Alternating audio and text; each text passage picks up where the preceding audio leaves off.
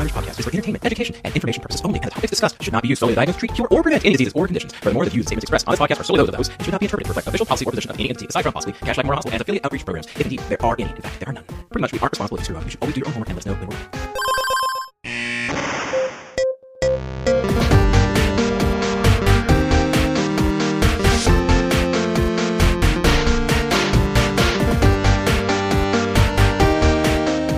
Hi, everybody. Before we get to the show, I just wanted to quickly remind you that we will be at the CHEST annual meeting this October 2019 in the beautiful New Orleans, Louisiana. We will be recording two live interviews there on stage, plus some recap shows. Please look out for us at the conference wearing our red curbsider shirts. Say hello, give Paul a hug, uh, take a picture with Stuart. We'll have Sarah Phoebe Roberts, our wonderful producer, there as well. We are so excited, and we hope to see you all there. So, welcome back to the Curbsiders. I'm here tonight without Paul and Stuart. I do have a co host who I will introduce in a second. Tonight, we talked about cervical cancer screening and HPV testing, HPV vaccination. Uh, but I wanted to remind you that on this show, this is an internal medicine podcast where we interview the experts to bring you clinical pearls and practice changing knowledge and as Paul, uh, when he's here, would remind you, we do spend the first few minutes of the show getting to know our guest. You can skip ahead if you want to. There's timestamps in the show notes, but uh, that probably means you're a bad person. So maybe maybe just listen. And now I will introduce our wonderful uh, guest host for tonight, Dr. Molly Heublein, who's been on like many many episodes at this point. I don't even think we need to count anymore, Molly.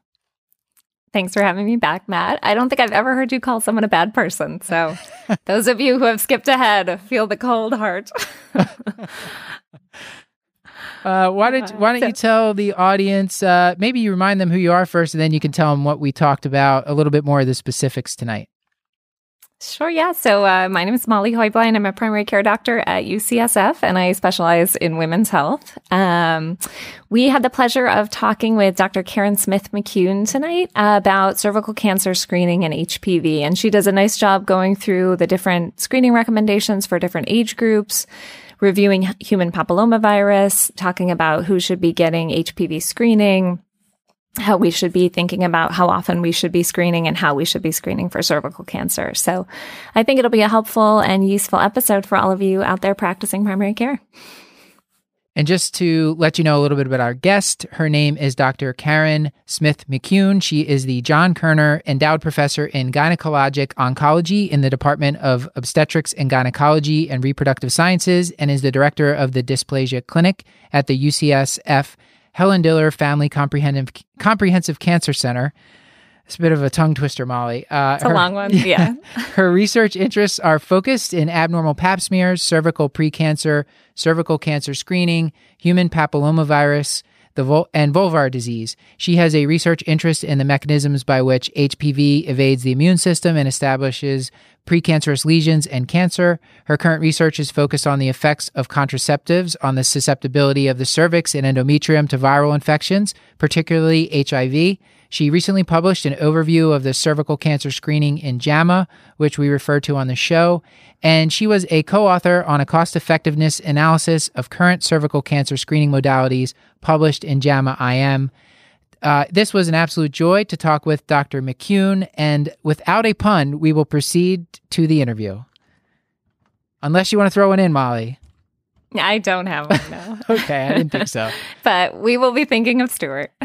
yes. Karen, can you tell the audience uh, a little bit about yourself? And we always like you to include something you do outside the world of medicine, maybe hobbies or just fun stuff you're doing in life in general.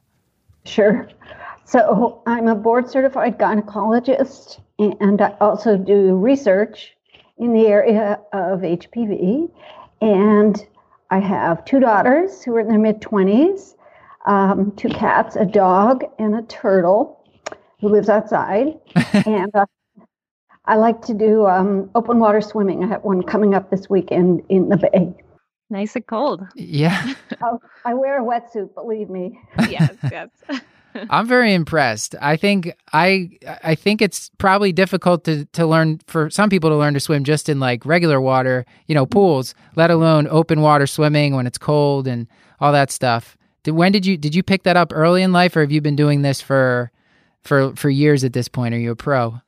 Not a pro. Um, I started doing it a few years ago when my niece came out to swim from Alcatraz, and I was on the boat to support her, and I thought this is the coolest thing I've ever seen. Just being outside with the birds and the seals, and it was pretty cool. So I took it up. Okay. And I love it. Awesome. Have you made the Alcatraz trip? Mm-hmm. Yep. Wow. Nice, nice. Yeah. Yeah. Highly recommend it. It's fun.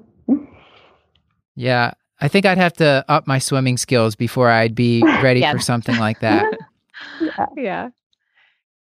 One of the questions we like to ask our guests is Do you have some good advice, kind of the best advice that you've either heard as a learner or that you like to give as a teacher or that you like to give to your mentees? Oh, um, let's see. When I was a young faculty member, and I felt very overwhelmed with all of my responsibilities, and I had committed to do too many things. You know, I agreed to write a review for a publication that no one was ever going to read. It was something no one had ever heard of. And I heard this advice from the chancellor at the time, and he said, if it's not worth doing, it's not worth doing well. And that was just that just freed me up to uh, get these things off my to-do list in any fashion whatsoever. Excellent. One other thing I'd like to ask. I mean, you've done you've you've accomplished a lot in your career, and a lot of our guests. I think it's intimidating for people because our guests are are so accomplished. But can you tell us about a time maybe you struggled with something, what you learned from that, and and maybe how you overcame it? Um, well, I'm still struggling with something. Okay. I'm trying to make the perfect gluten-free pie crust. Perfect. Was not expecting that answer. I am really struggling, but it's fun. Each experiment is very rewarding, but I still haven't got to the perfect pie crust. Okay, well, if you wanted to share that with us in the audience once you come up with a recipe, we'd be happy to. I'm sure there's a lot of gluten free mm-hmm. people in our audience. Sure. And now, Molly, if you would like to give us a case from Kashlak and we can start talking about cervical cancer screening and HPV. Absolutely. So we have Nina. She's a 44 year old healthy woman with a history of normal pap smears, and she's coming in for her annual exam. She is transferring care from an out of state provider and has been getting yearly pap smears in the past. And she wonders if you're going to do her pap today. So let's just take a step backward and talk kind of in the broader sense about human papillomavirus or HPV and why that's important for us to know and um, just kind of some, some details about what primary care providers should understand about HPV. Sure. So, um, in around the late 80s, we discovered that HPV was present in over 95% of cervical cancers. And um, so it seems to be a necessary um, pre, pre, precursor to the development of cancer. But luckily, most of the time when women have an HPV infection, um, nothing happens. Their body clears it, and we never even know that it was was there. And if you test serologically, about 80% of adults in the U.S. have evidence of having had the HPV infection, and obviously, most of them don't develop any clinical manifestations that we ever know about.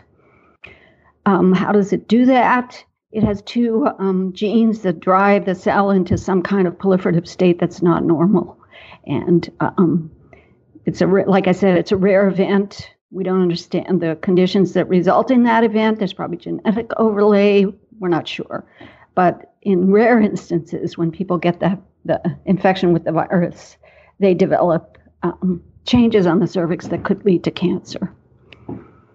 Molly was mentioning this to me in pre-recording, and I thought it was just like I thought it was an interesting thing. It's kind of in like popular culture on TV shows. People sort of shame other people for having HPV as like a sexually transmitted infection. Um, is it? How do you how do you think of it? Do you consider this to be like an STI, or is it just sort of like what? I mean, how do you recommend we counsel patients when they come to us like freaking out? I have an STI, I have an HPV. What what do I do about this? hmm Yeah, good question. You know, technically, it is a sexually transmitted infection, but it's so common that it's it's really I think unfair to give it that stigma. It's kind of like how many people have had hand warts or plantar warts? Very common. And that doesn't have the same sort of stigma. HPV can infect many different body parts, and there is a subtype of HPV that happens to infect the genital skin, and it's skin to skin transmission. So basically, if you have sex, you're at risk of having exposure to the HPV uh, virus but it's so common that I, I really hate that label and I don't use it in my practice. I just say it's a common viral infection that most adults are exposed to. That's basically what I try to tell patients too that it's sort of similar to the common cold, but once in a while it does stick around and we need to follow up on it. But it, it can be difficult for patients to hear that and kind of think about what they should tell their partners or not tell their partners or, or how to think about that moving forward. Absolutely. It, yeah, it really does open up a can of worms because even though it's a very common, usually innocuous virus, it is acquired by genital skin to genital skin contact. So it does have that overlay of being a so sort of so sexually transmitted infection. So it does make it it does make it very fraught for a lot of patients. Yeah. So, so getting back to our case of Nina, um, you know, how do how do we think about counseling her about when she needs her next Pap smear? There have been a lot of changes and recommendations in the last five to ten years since we've understood that HPV screening can be integrated into Pap smear screenings. Um, could you give us a brief description of the current screening guidelines um, for this age group, so age thirty to sixty-five? Sure. So we used to do PAPs annually, and lots and lots of evidence has shown that that's over screening. We're more likely to pick up non-specific changes. So um, even without HPV in the equation or HPV testing as part of screening, just the pap smear alone, the intervals have increased over the last 10 years. We went we went from being annual to them saying every two to three years, and now it's a hard and fast three years. You shouldn't do PAPs more often than every three years. Because of our new information about HPV as the sort of causative agent, there are new screening um, tests that incorporate testing for HPV um, into the screening algorithms. And so the most recent iteration of the um, algorithms came out in 2018, just last year.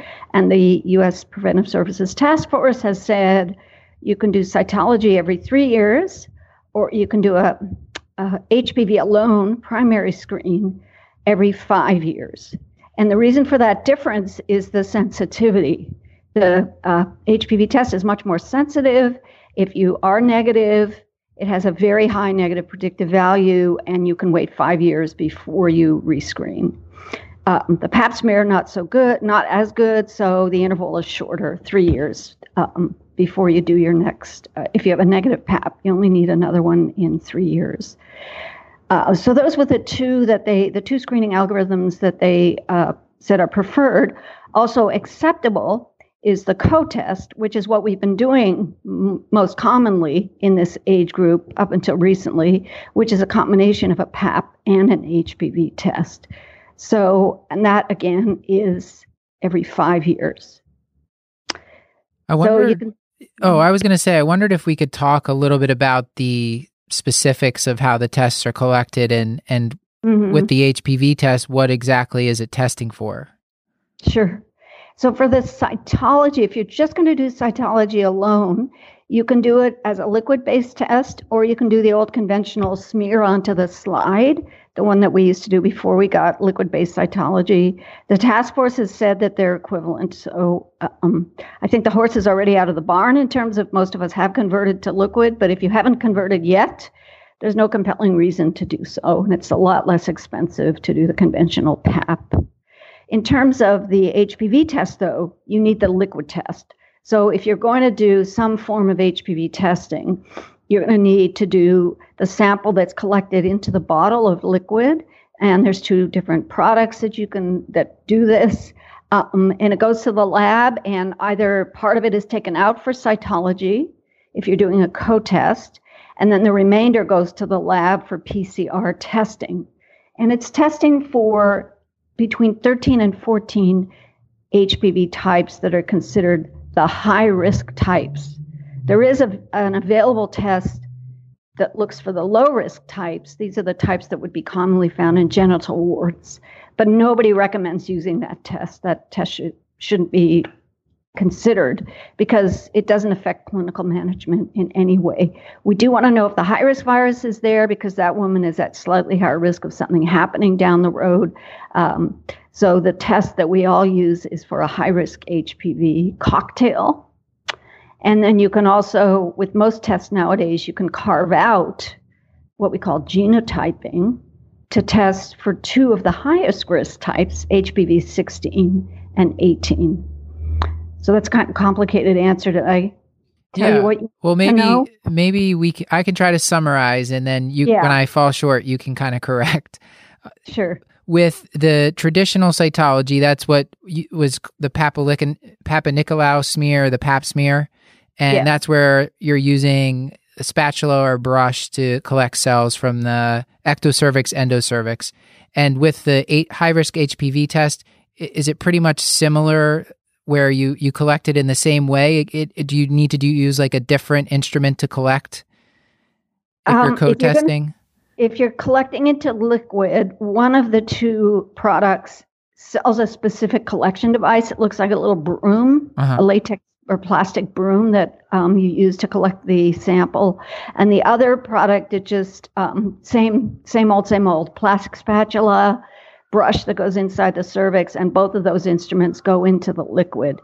For both the types of, of collection, you do need to then get the cells off of the collection device into the liquid, which has they have different methods of doing that. Um, and then you throw away the collection device in one case or leave it in the bottle in another case and cap the bottles and send them to the lab. Okay. And from that bottle, they can make both a liquid cytology slide, not liquid, a cytology slide, and or they can test the liquid by PCR for the high risk HPV types.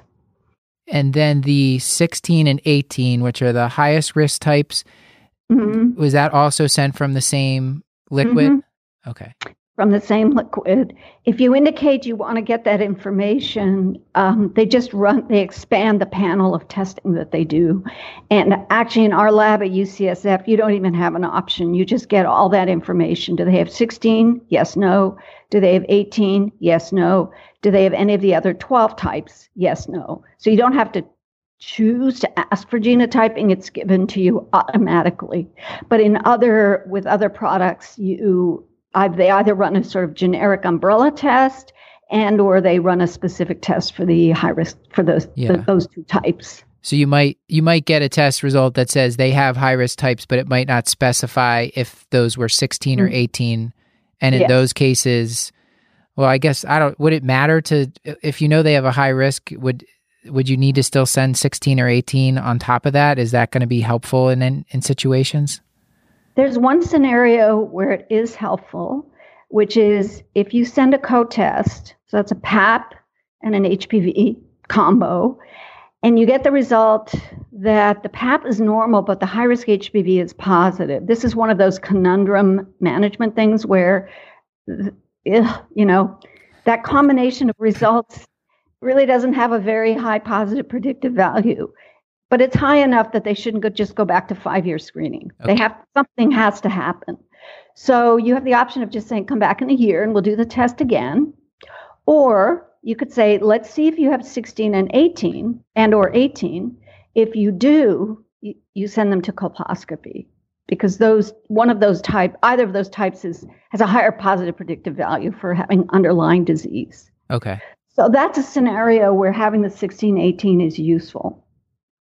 And I have to say, getting the results in every situation, which is what our lab does, I think it sort of confuses people and scares people because really, most of the time, we don't really need to know if they have 16 or 18. The only time it's useful is, as I said, when they're you're doing a co-test and they have both um, a normal PAP and an HPV positive test. There's another situation where it's useful. Do you want to hear about that? Yeah. Sorry. Okay, so the other, um, I said the task force has recently endorsed primary HPV testing. So their two preferred screening modalities are just do the PAP every three years or do an HPV test every five years. So as you can see that co-testing thing that I've been talking about. That's kind about. of falling by the wayside It's- now. It's kind of falling down by the wayside because it's very sensitive, but it's not as specific. You get more noise because you're doing two tests. And they feel like primary HPV screening is essentially just as sensitive as the co test, and it doesn't give you as much noise. So, in the setting where you're going to just do HPV testing as your screen, um, again, knowing if there's 16 or 18 positive is useful because those women will go straight to colposcopy. The women who are high risk HPV positive, but not with 16 or 18, there's a whole lot of, around the world, a whole lot of discussion about how to manage those women, but most of us agree that they probably don't need to go straight to colposcopy. They probably need some kind of surveillance, like follow up in a year or do cytology. So a reflex cytology maybe is the right thing to do. That happens to be what the um, recommendation, the only body in the US that has made a recommendation has come out and said we should look for 16, 18. If it's positive, go straight to colpo. If it's negative, do cytology. And if it's abnormal cytology at any level, doesn't matter what the cytology is, they should get colposcopy. So complicated, huh? Yeah. yeah. Uh, Molly, how do we navigate this? yeah. so I, I guess I, so. You've kind of narrowed it down to there. According to the United States Preventive Service Task Force, there's two preferred options, and that would be every three year cytology alone or every five year HPV alone, and an optional version to co-test every five years. So it sounds like we should probably be switching to one of those first two if we're not already doing those. Um, do you how how do you think different clinicians choose between those options, or why might certain patients be better candidates for one of those options over another? I think it really comes down to pa- patient's comfort level with the interval. You know, like our patient that you presented was used to every year. And for some people, stretching out to every three is it's challenging. They feel uncomfortable. They feel like um, unsafe. Um, so going to a test that's every five might be even more of a push for them. But I think in younger women who aren't used to ever having had every year testing, the idea of just needing something every five years versus every three years is appealing. So that's one way I think of it is what's you know what's the patient's comfort level with the intervals? What what do they feel about less is more or more is better or whatever? Um, so I thought it was interesting in the in the article that you wrote. uh, I guess it was just this. It was this year, right? In JAMA, the yes, it, was talking about the shared decision making and how that can be a bit challenging. And one of the things that you wrote in there was that the the number needed to test for HPV to prevent one case that wouldn't have been picked up with cytology is about a thousand. So you need to test a thousand women to pick up one additional case of cervical cancer. And it's just really hard to even for clinicians maybe to to understand that and internalize it, let alone explain it to a patient in like a 10 or 15 minute visit. So what's Right. kind of your spiel when you're talking to patients about let's say it's uh I mean our patient here, like what might be your spiel to her when you're trying to discuss with her about which testing route to choose? Um, so I do come back to the fact that HPV testing is very sensitive, but most of the time when you have it, nothing is wrong. And the, the likelihood of ending up needing colposcopy in how old was our patient? 44. 44. Okay, well, that's not so bad. In a 30 year old, someone between the age of 30 and 35, the likelihood of her having an HPV positive test is about 10%. So that's a lot of, you know, noise in a system where her likelihood of getting cancer, like you said, it's it's a rare disease in the first place in well screened women. So our our goal isn't even to prevent or to detect cancer, it's to prevent cancer by detecting the precursor lesions. And those are rare events. So um, so in a in a 40 year old, I would tell her that you know there there is a chance the test is going to come back positive and nothing is wrong, and you'll be placed into a, a situation of surveillance, which might in, end up with interventions. The same is true, though, of cytology, because we have a category called ASCUS that also leads people into this gray zone of, of what's going to happen to me. Um, so they both have their downsides. Um, I I had an easier time counseling people away from co-testing because there the specificity was low enough that the likelihood they were going to end up in some kind of surveillance was was pretty high with very little gain. Um, so did that answer your question? I kind of lost well, my train of thought on this. Yeah, I, I, so it's it sounds like so it sounds like the easy point is getting them away from co-testing, and then mm-hmm for f- maybe for a woman who's 30 to 35 it sounds like the conversation's a little different because they have a 1 in 10 chance of having having a positive hpv test and then they might end up going for an intervention as you said like especially if it's right. 16 or 18 is found and then for for for older women maybe the risk it sounds like maybe the risk is a little bit lower if they're getting mm-hmm. this this hpv test and mm-hmm.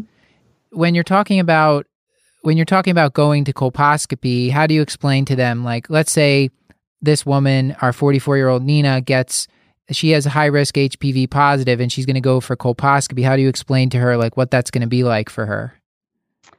Uh, so it's an intervention uh, where we we start out as if we're doing a pap smear. We put a speculum in, we visualize the cervix, and then we bathe the cervix with different liquids to look for color changes that might dictate the active HPV infection.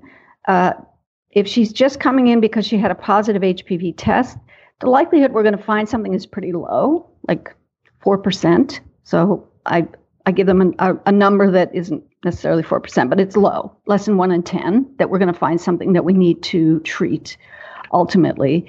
Uh, but it gives us the reassurance that we're not missing uh, something. If we do need to be um, in, invasive a little bit and do a biopsy, there's a you know a short interval of discomfort. Sometimes it's very sharp and painful. Sometimes it's just uh, an odd feeling on their cervix, and there can be bleeding afterwards, but that's pretty rare.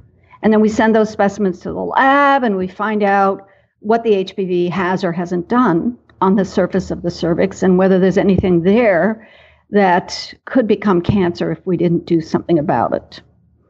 If there is, we will have her come back and we'll do treatments. And is there anything that we as primary care physicians should be aware of in terms of long term risks of any of the treatments, in terms of fertility or premature labor or any any other complications that can arise from a LEEP or other cervical treatments? Yeah, there there's a fairly significant body of knowledge now that LEEP appears to be associated with a slightly increased risk of preterm labor. Um, if the underlying risk is about 10% of a pregnant woman having a preterm birth, after a LEEP, it goes up to 17%. So it's not a, you know, it's just barely twofold, not even. Depends on the study. And interestingly, in the United States, most of the studies that have been done haven't shown that increase in risk. Most of the data that shows it are from Europe, where we think they just use larger instruments and take out more of the normal cervix. But because there's a chance of that happening, um, we try, if possible, to do other types of techniques that are more ablative in nature rather than excisional. So we freeze the cervix or we laser it, if possible, um, to sort of avoid the risk.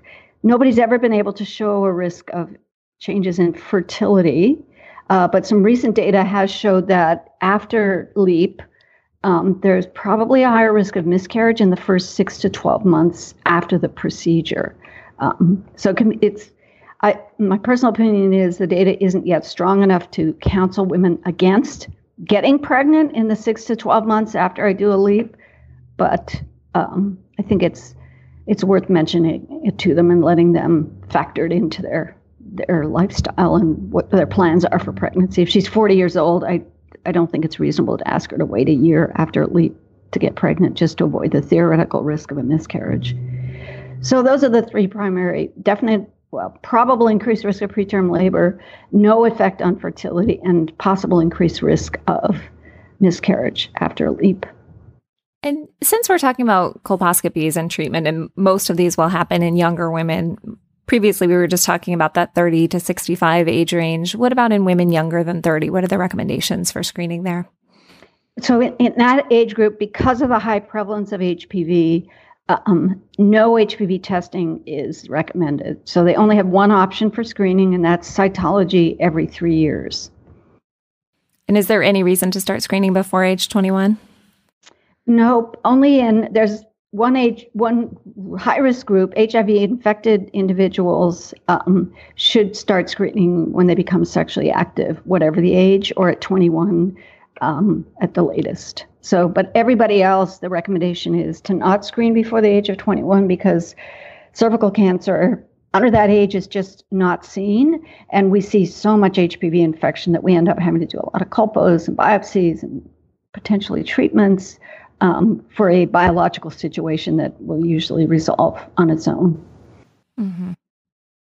along these same lines, when and we were just talking about some of the situations and and what testing would follow it is there let's say you're a, a primary care doc you're in clinic you're seeing patients and or you're just kind of going through your lab results your inbox mm. is there an app you pull up and say okay this person had this test and they're this demographic so i need to to follow it up with this like is there mm-hmm. an easy resource we can point the audience to there's a resource. I'm not sure it's easy. Okay. It's the it's the ASCCP website, and there is an app that you can also purchase from them. ASCCP stands for the American Society of Colposcopy and Cervical Pathology, and they're the ones that sort of um, made up the algorithms for what to do with abnormal results, and um, they have a series of algorithms to follow. Um, the reason I say they're not the most easy is that sometimes they take you down an algorithm that then you end up having to go to another algorithm to figure out what you're supposed to do. So um, it's not, it's, I wouldn't say it's easy, but it's pretty complete. Um, I do know, so they, they just posted the draft of their next round of recommendations that are going to incorporate more data about HPV testing. And um, they're not going to have the, um, like the algorithms on their uh, website are both printed and you can also use the app to sort of get to them. Uh, they're not going to, it's all going to be um, app based now, or it's all going to be what I want to say. You're going to plug in all the variables and then they're going to tell you what to do. So there's not going to be a flow sheet to follow. It's just going to. That sounds easier. Yeah. yeah. Sounds easier. Yeah. we just yeah. need, I mean, I have, we just need that. It's just like there's no point in committing this to memory at this point. Um, no, it's too complicated. No, it, I agree. This is what I do for a living. And there's many times when I'm confused and I have to look at the algorithms. I think it would be helpful though, and I, I definitely agree that listeners don't need to commit all of it to memory, but just to kind of go through the sort of the the three most common things that you will see on a PAP report if it is an abnormal and kind of what those mean and how you would counsel a patient about those. Sure. So the most abnormal is ascus, atypical squamous cells of undetermined significance on a PAP. And we see that in depends on the lab, but five to ten percent of PAP results. And um, you kind of have three options for managing it. One is just repeat it in a year. And the second is do HPV testing. That, that would be called reflex HPV testing, where you, you just ask the lab to run HPV if it's ascus. And if you get a positive HPV with an ascus PAP, their likelihood of having an abnormality at colposcopy is greater than 4%. So it, it's above the colpo threshold. What we say the colpo threshold is the point at which you say, okay, that test result combination is predictive enough of disease that they need to come in for colposcopy. If, on the other hand, they have ascus but the HPV is negative, their likelihood of underlying disease is pretty much the same as someone who has a negative PAP. So that's why we say come back in three years, because that's what our interval is for someone with a negative PAP. Does that make sense? Mm-hmm. Yeah. So um, I usually counsel people that ascus is a very common, non-specific abnormal, not even, ab- I don't use that word, finding where the cells are slightly tweaked, but the normal vaginal microflora can make that happen. Um, recent intercourse can make that happen. And sometimes it's related to HPV. And so that's why we follow them closely, or that's why we go to colposcopy. But most of the time, we don't find anything concerning. And the other situation, you so there's ascus, and what other what other findings might they report on a on a cytology report? On the cytology, the next most common finding is low grade SIL. LSIL stands for squamous intraepithelial lesion, and it can be low grade LSIL or high grade HSIL. But LSIL is much more common than HSIL. And it's similar kind of to ascus HPV positive. When someone has LSIL on a PAP, just the way the cells look, they are viral factories. So it means they have a viral infection. You don't need to run an HPV test because you know they have HPV. Could be low risk, could be high risk type, doesn't matter. Um, the likelihood of finding of them having something that's significant is above the colpo threshold. So they get sent for colposcopy. Um, if you happened to send a co-test and you found out they were HPV negative, you can kind of let that one go and say, you don't need colpo, but we need you to come back in a year and we'll repeat the testing and see if your um, if your infect if your abnormal PAP resolves. And obviously, if they're high risk HPV negative and they have a low SIL LSIL PAP, they probably have an infection with a low risk HPV type, which is again not clinically significant. So we just let them let them disappear for a year and hopefully get rid of the infection and come back for another PAP in a year. So those are the two most common, and as you can tell, they're they're basically noise, right? They're not very predictive of disease. We only find underlying precancer in a small fraction of them, and fewer than five to ten percent of the people with those Pap smear results. Um, okay, and so that's so that those are the those are the main Pap results we might see on a pap smear most commonly. And then when they're actually you're doing the biopsy that's where you you talk about the cervical intraepithelial uh, or the cin one two three. Yeah. Okay. Yeah. Yeah. When we do a biopsy we're looking for histological evidence of hpv infection and that's called cervical intraepithelial neoplasia one two three right? We only treat two and three we leave one alone because it's like having LSIL on a PAP. It's a sign that they have active HPV, but we hope that it'll resolve. And about 80% of active HPV infections disappear in one to two years. So we do definitely have the benefit of, you know, letting them go away and hopefully come back next year and have it be gone. When I trained, we didn't understand the natural history as well. And so we used to treat all CINs, regardless, one, two, or three, with some kind of excisional or cryotherapy. So I'm glad we've moved into a state where we can, you know, let the CIN ones um, go about their way and not active surveillance. yes, exactly. Yeah. I, I want to just try to recap, and then uh, we have a couple more topics that we wanted to hit on. It, so we said under 21, we're not testing unless they have HIV. Mm-hmm. And then between uh, under age 30, uh, between 21 and 30, uh, I know there's there's a little bit differing recommendations maybe from different, but it's more it's a cytology every three years as long as they're mm-hmm. normal. And yep. then uh, from 30 to 65, we talked about the two the two pathways we're now recommending are either cytology every three years or HPV every five years, and Correct. the co-tests we're kind of pushing to the wayside.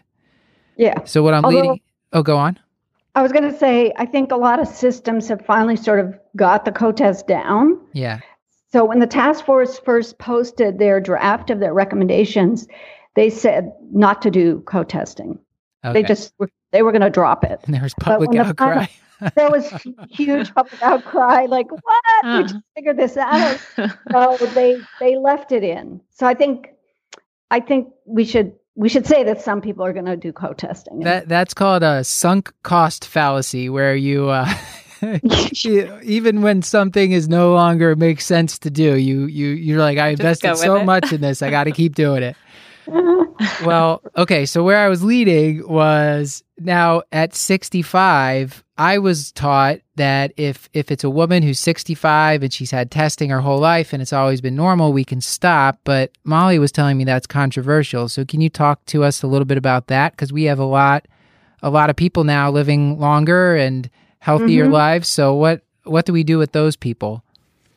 Well, I didn't realize it was controversial. Molly, do you want to talk? well, I guess what Matt and I were talking about was that it, they, I think all the societies uh, agree in the United States that, that it's reasonable to stop testing at 65.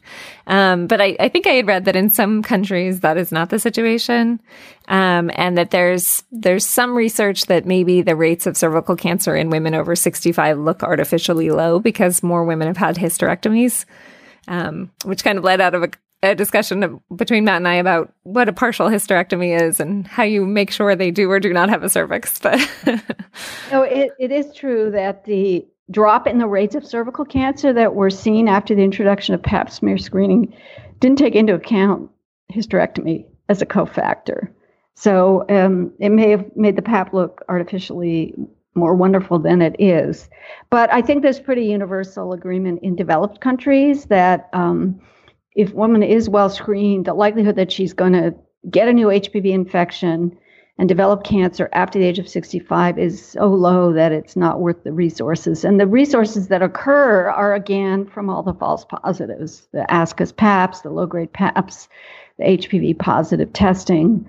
Um, so there's pretty, I, I, think the task force said it was a D recommendation to not. And it's just so much more unpleasant for postmenopausal women that thankfully we don't need to put them through it. So, absolutely. Yeah. It, so if you were if you had the situation if Nina was a 65 year old female seeing you in clinic and she'd maybe maybe she'd stopped testing at age 55 and they'd been normal uh, what might you how might you handle that and what what when if you decided you were going to do a a test at this time when might you stop when might it be safe to stop um, so you have to have had either three negative cytology tests or two negative co-tests, and I guess that also means two negative HPV tests within the past ten years to stop. So she wouldn't. She'd need to keep going, even For though another ten years.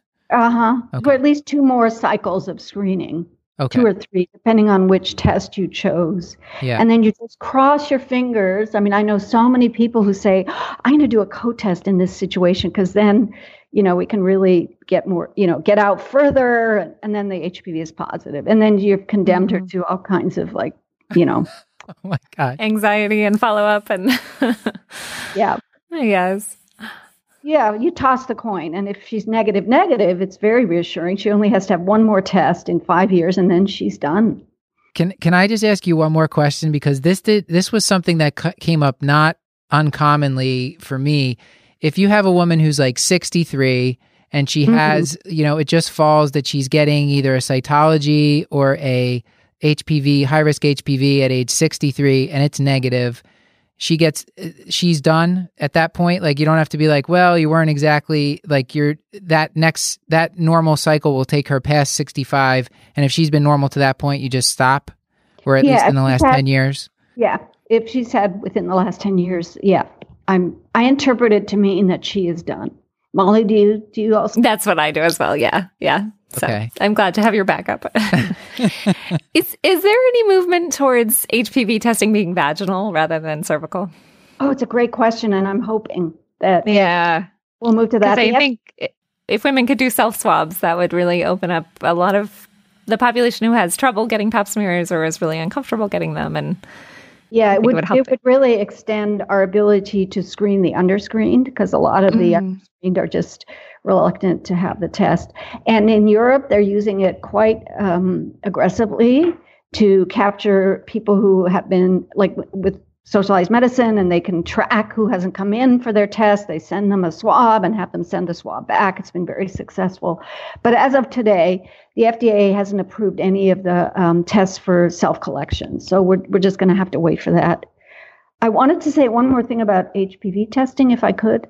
Yeah, absolutely. The primary HPV testing. So that's the only test you're going to do. The FDA has only approved two tests for that indication um, because maybe it's three, but anyway, the, the, the thing you need to check with your lab is does the test have an internal standard for specimen adequacy?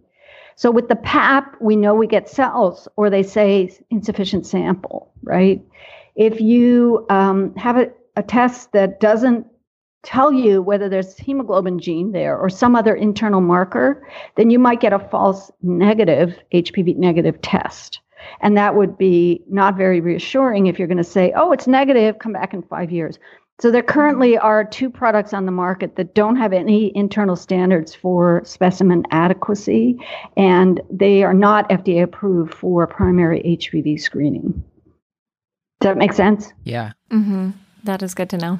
Mm-hmm. So I think we probably have time for just a, a couple more questions. Um, so the the things just as just to give you a heads up, what's coming. I I definitely wanted to ask. Molly asked about the partial hysterectomy thing. I think we should Mhm. definitely just answer that. That should I imagine that's an easy answer for you. And we wanted to just talk about the H, HPV vaccination recommendation that was recently sort of upgraded uh, or updated, I should say. I don't know if it was an upgrade. Mm-hmm. And I think that's it from my perspective. Molly, was there any other Yeah. ones that you wanted to ask about? No, I, I think kind of spending the majority of the next five minutes on the HPV vaccine would be great. Great. Um, so, just a quick word about hysterectomy. If a woman's had a hysterectomy and it wasn't uh, done for cervical dysplasia or precancer, she doesn't need any more screening. So, that's an important um, thing. But if she still has a cervix, the partial hysterectomy is where they take the uterus out and they leave the cervix behind, and she still needs regular screening. She, Mhm. It's as if she never had a hysterectomy. I think that partial hysterectomies are pretty uncommon nowadays. They went through a phase of popularity about 10 years ago where a lot of women were having them. It seems to have dropped out of fashion for some reason. So, but it's important to ask if they don't know um, what kind of hysterectomy they had. Sometimes you can send them for ultrasound and ask, is there a cervix there or not? If you can't see it, you know, sometimes it's really hard to tell. It feels like there's one in there, but there's so much buckling around the apex of the vagina, you can't really find an os. It's really hard. It can be hard to know. But you can do an ultrasound. And if they've had, if it was done for a precancerous reason and the cervix was taken, do you then are you doing sort of like a speculum exam and looking at the the surgical like the area where the cervix used to be for like vaginal lesions or You do a PAP test or an HPV test of the vagina. Because okay you can have vaginal precursors and vaginal cancer, but um, it's rare. So you can't stop screening them, is the point. So you have to do surveillance for about 20 years, and then they can eventually exit from screening when they've been negative. okay um, so it's like, like every 3 years it's like some Mhm. sort of a, a, a vaginal swab for for Mhm. cells Yeah, okay exactly. hmm okay Okay. Um, so the HPV vaccine was recently the nonavalent vaccine against nine um, HPV types, two low-risk types and seven high-risk types. Um, the FDA recently approved it for vaccination in women 26 to 45 years old. Um, they had denied that labeling on the original, based on the original results from one of the trials. Maybe it was about 10, it was a while ago now, eight to 10 years ago. Um, and they asked for more follow up data. And so the follow up data was provided. And they gave the labeling indication in October of last year. And just last month, the um, ACIP finally came out with their guidance about um, vaccinating that age group. It looks like from the notes that I can see online from the ACIP meeting in April, it was very contentious. There was a large contingent of people on the committee who wanted to make uh, no recommendation. They just they thought it wasn't cost effective. They are concerned about the supply chain. Apparently, the the vaccine is in high demand, and they were concerned about it siphoning off into this group of worried well. So there was a you know a, a contingent from what I can read uh, between the lines um, from what was posted. Uh, there was a group that was very much against it. There was a group that was very for it, and they ended up sort of ducking. So the recommendation is not a recommendation, it's called shared decision making. Yeah. It, that seems to be a popular theme right now. is that right? yeah. Frustrating. What does that even mean? But It's- anyway, Yeah, we uh, it's it's like an internal medicine th- thing I think where you Yeah. basically you're just like you tell the patient you're like you you're an autonomous person I'm going to present you with information and you tell me what you want to do we'll make the decision together but uh as But most neither of us understand these statistics, and yeah I can't tell you if this will help you or not. yeah right. it's right. tough Yeah, it's very tough. um, I think the reason, so the old in the old days when there was that sort of intermediate recommendation from ACIP, the insurance companies could deny coverage, so they changed the wording of it, and they they call it shared decision making, so that if you order it, the insurance company basically has to pay for it. So oh that's helpful. That's good. Yeah. Um, but they didn't provide very much guidance about who is likely to benefit. So who is that? It would be a woman who's probably had not not had too many sex partners. Someone who's in a monogamous relationship probably has no need for it. But maybe a 35 year old who's recently divorced, didn't have a lot of sexual exposure when she was younger, and is about to, you know, enter the dating scene. She's a reasonable candidate for HPV vaccination um, someone who's had many, many life partners, has been treated for high grade dysplasia. Um, she wasn't somebody that was studied in the trial. The trial excluded people who had had a history of HPV infection in the past. And um, even excluding those, the trial showed benefit, but very pretty marginal benefit. So I think we can say that a woman who's clearly been very sexually active in her life, exposed probably, and has had documented medical exposure, um, she's probably not going to benefit. And to clarify, so uh, the presumption is that those women have had multiple strains and cleared them and then cannot get the same strain again? Yes, So once you've had one strain, you, you won't get the same again. Okay. you're protected. Oh yeah, I hadn't thought about I hadn't thought about that perspective of it. And, and just to kind of reading about the HPV vaccination. First of all, I love the term sexual debut, which is what they they they say like, you know, you want to get it in there before someone makes their sexual debut, which I thought was like, you know, just interesting wording.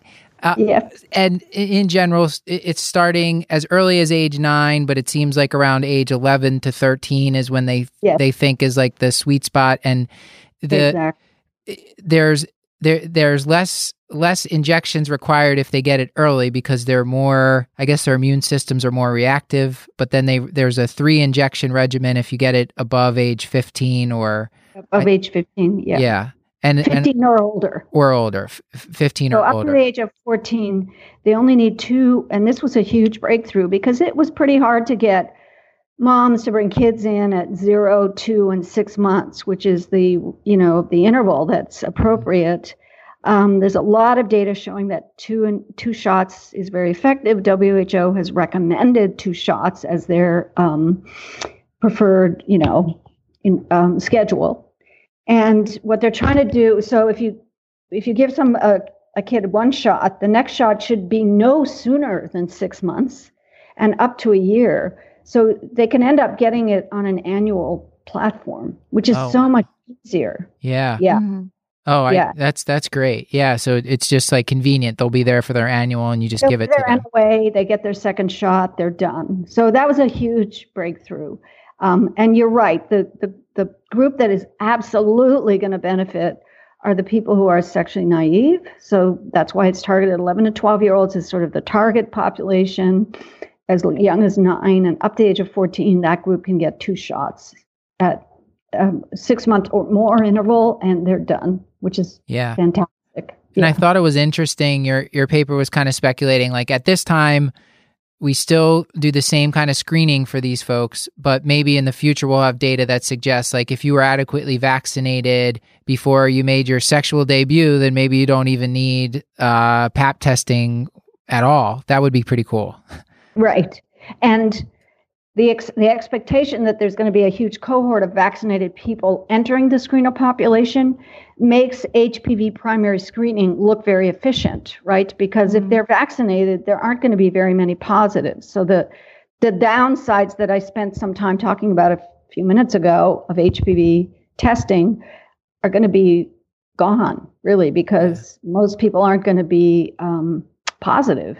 Right. And the ones that are positive are more likely, probably, to have disease. Yeah. So it is going to make an impact. It, we're not there yet, but you know, there's lots of surveillance data that's developing and being published, and eventually um, we'll have enough information to stratify screening by your vaccination history.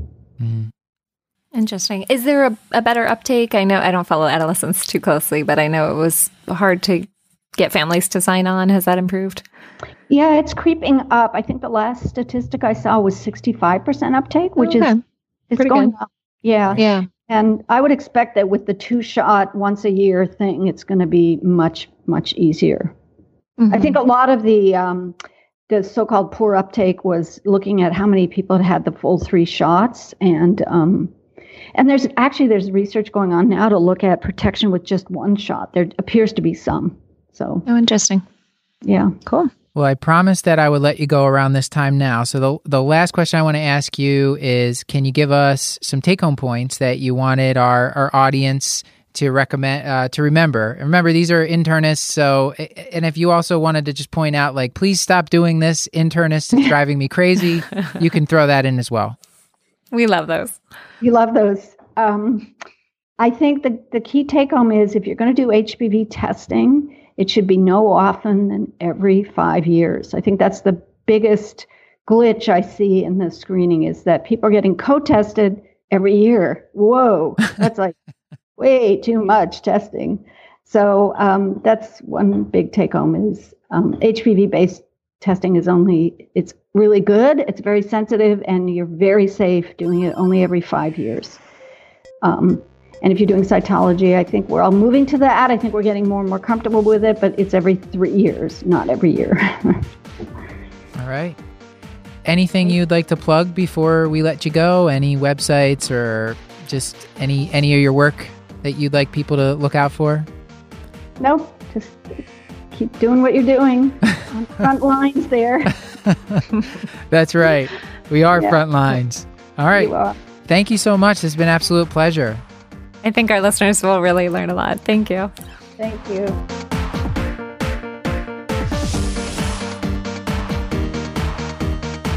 This has been another episode of the Curbsiders, bringing you a little knowledge food for your brain hole.